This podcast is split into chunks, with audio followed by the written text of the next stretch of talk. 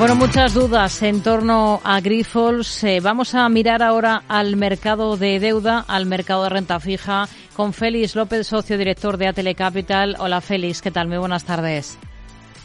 Hola Rocío, ¿qué tal? Muy buenas tardes. Conforme avanzamos al cierre de la sesión, eh, estamos en esos momentos de últimos ajustes, al menos en renta variable, pues estamos viendo un desplome muy importante hoy de la cotización de, de ante todas esas dudas que están generando sus cuentas todavía no auditadas y ante las explicaciones que han dado sus responsables hoy en la reunión con analistas. ¿Su deuda cotizada cómo, cómo ha reaccionado hoy?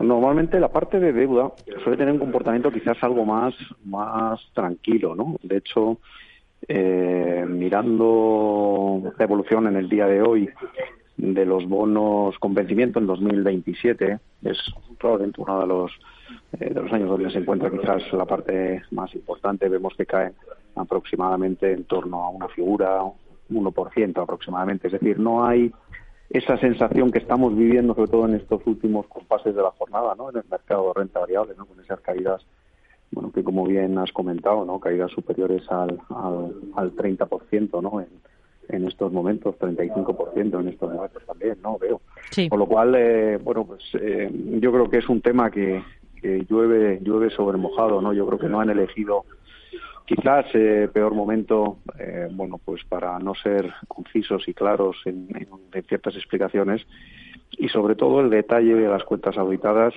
bueno, pues eh, sí que es cierto que han dicho, o, o, bueno, o tienen prácticamente una semana, ¿no? Para que la auditora KPMG firme las cuentas, pero la verdad es que son, eh, bueno, pues son aspectos que yo creo que dada la situación que había vivido la compañía en este en este 2024 no ayudan eh, en absoluto, ¿no?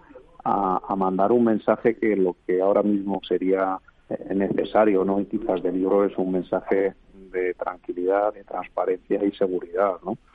Y eso, pues obviamente en el día de hoy se está trasladando en fortísimas ventas y una caída que es eh, pues muy superior, ¿no? A la que vimos en, y se da por debajo de los mínimos, ¿no? De, de cuando se emitió el informe por parte de Gotham. ¿no? Hmm. Insisto que yo creo que, que, que, que, hay que ver los acontecimientos. Eh, el mercado de bonos suele ser algo más más eh, tranquilo, por decirlo de alguna manera, y mientras que no haya, yo creo que aquí es la clave, ¿no?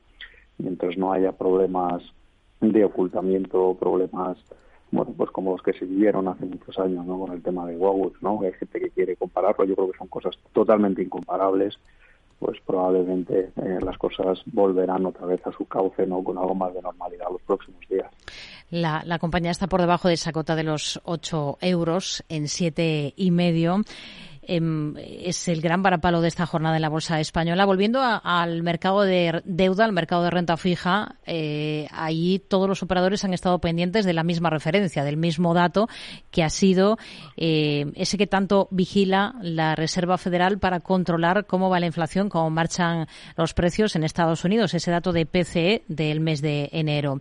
Eh, hoy, ¿qué ha sido lo más relevante si dejamos a un lado todo este tema de Grifols en el mercado de, de deuda, en el mercado de renta fija?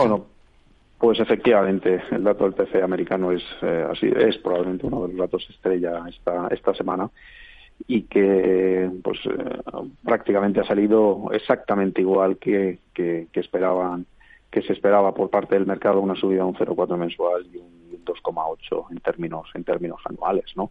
Quizás y para entender un poco la vuelta que se ha producido en el mercado de bonos, porque hay que reconocer que ha sido probablemente una de las jornadas más volátiles de las que llevábamos en las estas últimas semanas, ¿no?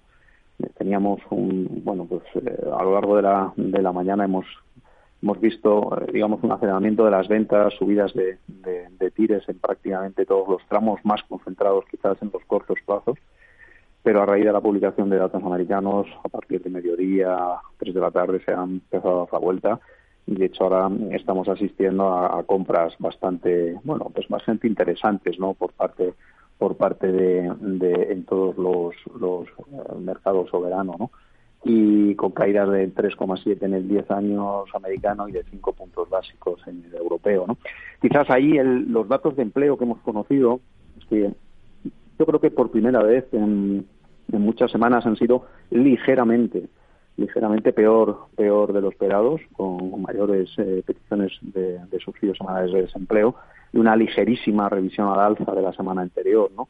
Pero todo ello, y lo que venimos diciendo, ¿no? Eh, dentro de un estado de la economía americana que hay que reconocer que, que tiene una atracción y una fortaleza eh, realmente envidiable, ¿no? Y que viene a contrarrestar, pues, todos los augurios, ¿no? Que hemos tenido quizás estos últimos 18 meses, ¿no? En términos de una desaceleración muy potente de la economía, recesión y demás, y, que es una recesión que ni está ni se le espera, por lo menos en el corto plazo, con los datos que estamos que estamos conociendo. ¿eh? Hmm. Hoy hemos tenido también en el punto de mira al BBVA por la luz verde que ha dado su consejo a una emisión de participaciones preferentes, eventualmente convertibles en acciones, cocos, por un importe nominal máximo de 1.500 millones de euros. ¿Es un buen momento para financiarse con este tipo de instrumento si nos ponemos en el lado del emisor, es decir, del BBVA? ¿Y es un buen momento para invertir en cocos si lo miramos desde el lado inversor? Bueno, pues em, a ver, desde el punto de vista del emisor, probablemente, eh, y los motivos tendrá a nivel de estructura capital, porque como bien sabemos, este tipo de emisiones contabilizan dentro de los ratios de capital exigidos por, por el regulador europeo. Em, desde el punto de vista del emisor, pues em, sí que podemos decir que es el mejor momento de, de los últimos dos años, ¿no? Para emitir este tipo, este tipo de bonos, ¿no? Y, solamente recordar que hace 12 meses era probablemente el peor momento de los últimos 5 o 6 años, ¿no? Para que veamos un poco cómo cambia, cómo cambia la película o cómo cambia la situación de, y sentimiento del mercado en prácticamente 12 meses, ¿no? Para ponerlo un poco en contexto, eh, el diferencial medio eh, que se está pagando ahora mismo por este tipo de emisiones eh, es aproximadamente unos entre 360 y 380 puntos básicos, ¿no? frente a los casi 700 que se llegaron a pagar en los últimos, eh, hace justamente 12 meses, ¿no? a raíz de la crisis de los bancos regionales americanos en, en Estados Unidos y en Europa con, los acontecimientos de, de, Credit Suisse. ¿no?